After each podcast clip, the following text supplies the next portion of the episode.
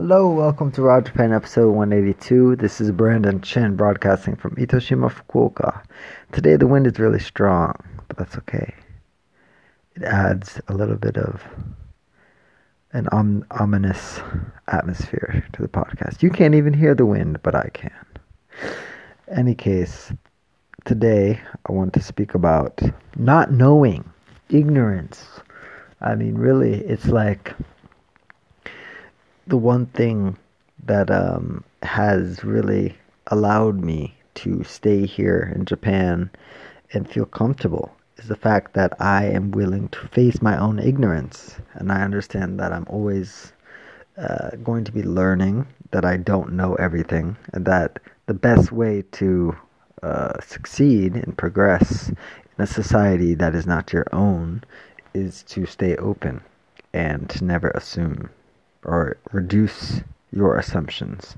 And I constantly do that by absorbing as much language as possible, always asking about words and phrases that I've never heard before, and staying humble, understanding that I this is a different world and I have to adapt myself to be able to survive. And that is the truth of the matter when you're a foreigner in a different country until you have the reins in your hands, you got to play the game.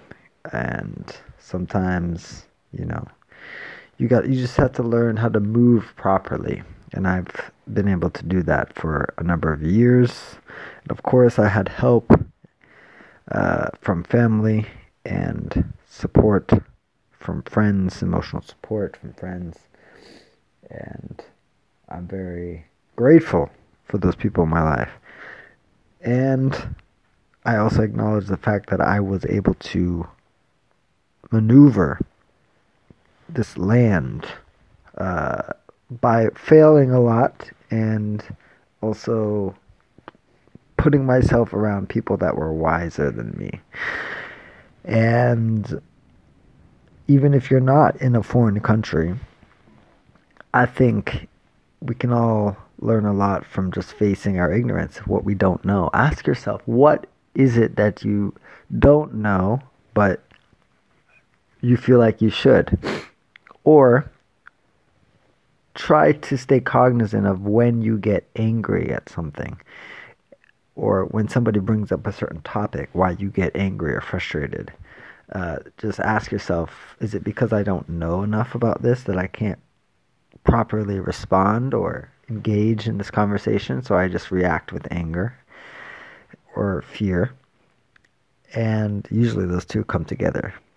But yeah, I think uh, we can all do better to challenge ourselves to to face our ignorance and say we don't know about something, and just not just regurgitating what we hear or see, especially if we get all of our information from social media. It can be quite poisonous to our thought process if we're not thinking about the things we say before we say them. And I think this podcast, doing this podcast, has really helped me as well because uh, I do it every day. I've been doing it since September of last year, and it's uh, it helps me process things that I've experienced here in Japan and also just memories of my time here. So that I can help you, of course, uh, understand Japanese culture a little bit better, and also if you plan to come here, how to navigate it better. But even if you do not plan on coming to Japan, I think you can use some of the principles that I've uh, been speaking about every day since September. And see also not just what I'm not don't just listen to um, what I'm saying, but rather how I am working through the experiences, and you can see that over time through the different podcasts. That you can see that I'm I'm trying to figure things out that I don't know everything and I think that's the beauty of this podcast is that I'm trying to, in my uh, very unbiased opinion, that uh, I don't claim to have all the answers. I'm the bridge to Japan for you rather than the guru. And I think that is the future of uh, education and or leaders in our society is that they're intellectually honest and humble and understand that the best way to solve problems is to form teams of people that are wiser than the one person that gets them together and then use the collective power of their intelligence, their compassion, their ability to act and form successful com- campaigns is the way forward. And I think uh, even if you're not going to be doing anything huge or you have no plans of doing anything major in your life, that's okay. Being mediocre is fine. You don't have to be extraordinary. But I think it's important to always acknowledge that you don't know everything. No matter what you're aiming for, you can acknowledge that you don't know everything. And that will help you, first of all, appreciate your life more and the people around you. And also, uh, you can get better. Even if you're not aiming to um, become the best at something, you can still make your life that much that much better, even if it's minuscule. The progress, and I'm sure. I mean, I mean, I don't think the goal of life is to become happy. You know, I think it's more about just. Uh, I think a major one is just connecting, first of all, with the people that are here, or the people around you. And and it sounds it sounds difficult, but also just just being here, being present, and understanding that nothing really exists outside of this moment, and trying to really be just it's it's hard. First of all, just talking about it, but uh, I mean, I've been to meditation retreats a couple of times, well, four times in Japan. It's it uh, Indian Buddhism technique. It, they say that the Buddhist, the Buddha, created this technique some 26 centuries ago. Basically, it's just like watching your breath. It's vipassana you don't really say or think about anything. You're just watching your breath, and it's hard as fuck. But it over time you can see that you are becoming more present, but also combining that with like the Lionheart stuff that I went to in October, where the psychotherapist spoke about feeling your feelings rather than doing the Buddhist way of watching your feelings, and I noticed that too. Um, you can I can see so you can in any situation you can see emotions come up in you but instead of just before I went to the Lionheart workshop instead of just watching them pass I now I can acknowledge them and feel them uh, before they go. So I'm not I'm still not doing it like if you're not doing any form of meditation or um, or therapy, you're probably just reacting to the feelings that come up, right? And you know, it's I think a lot of people suffer from that. They don't have control over themselves. So people that go all the way into the meditation world start to be able to uh, maintain an equilibrium where they don't really just react blindly. But they can also go into a void of where they're not really expressing anything or feeling anything. And I think I was there at that at one point. I was meditating like an hour a day and um, after the my first one, maybe like a few years ago.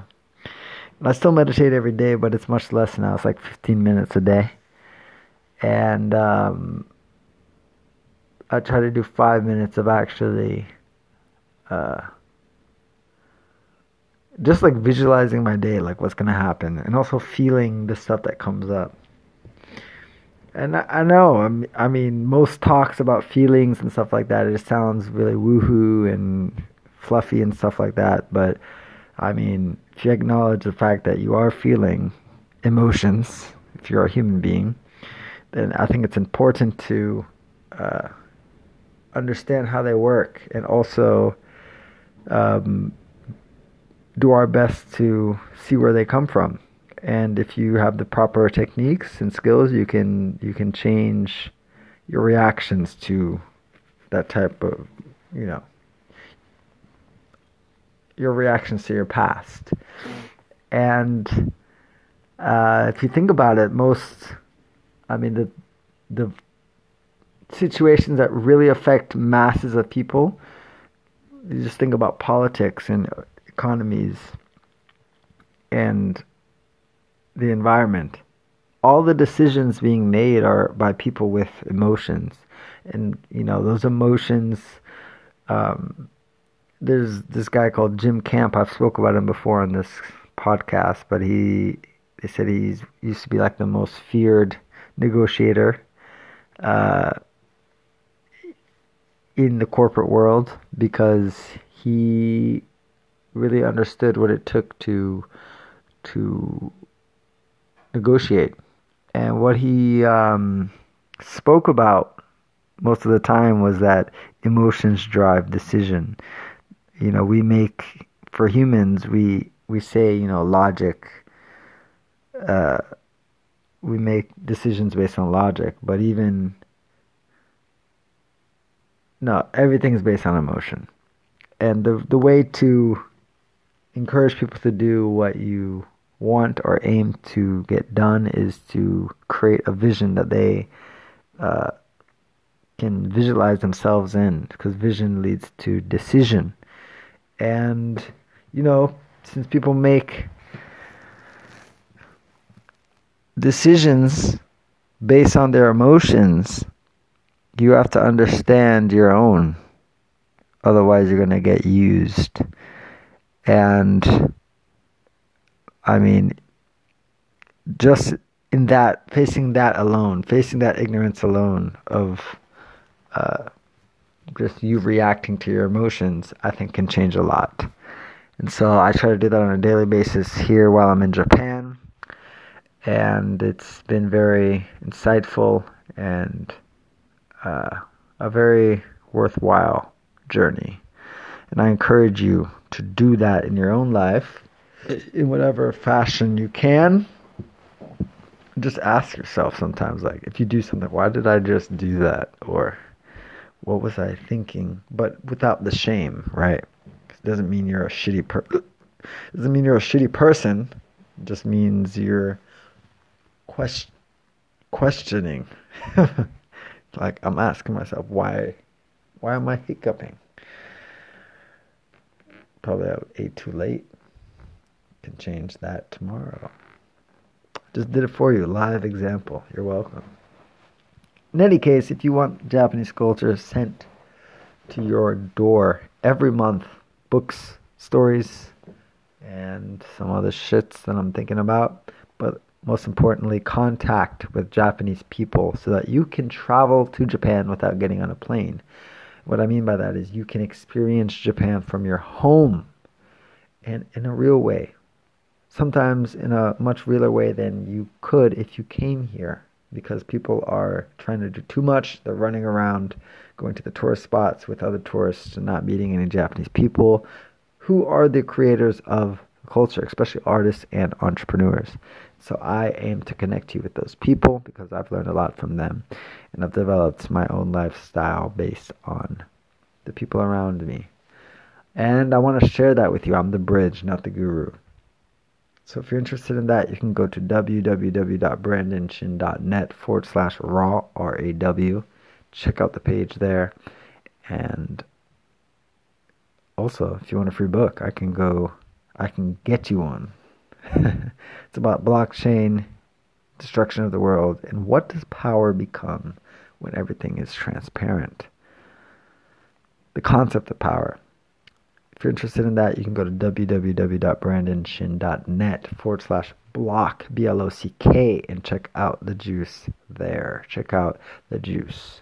Put your email address in the box and get the juice sent to your inbox immediately. As always, share this podcast with a friend or family member that you feel needs to face some ignorance in their life. I mean, we all got it. You know, we all have some shit going on. And especially if people are very sensitive or just reacting to, you know, they just don't have any self control over their emotions. And it doesn't have to be extreme, but you know, people that get, uh, wow, I'm suggesting, they get um, immediately offended when you say something, you know, that is not 100% nice. And that's partly because they feel like, or they uh, shift the blame of their emotional reaction to you. They're not taking responsibility for their emotions, uh, partly because they don't have boundaries, etc. And this is all stuff that I've learned throughout the years reading different stuff, but was really reinforced in Lionheart and in a practical way that I can now speak to you in a distilled manner. So, I look forward to checking you out. Checking you out. I need to go to sleep. I I look forward to talking to you tomorrow. and uh, yeah, Today is the 15th of March. It is 11 8 p.m. Take care of yourself. Thanks for listening. Goodbye.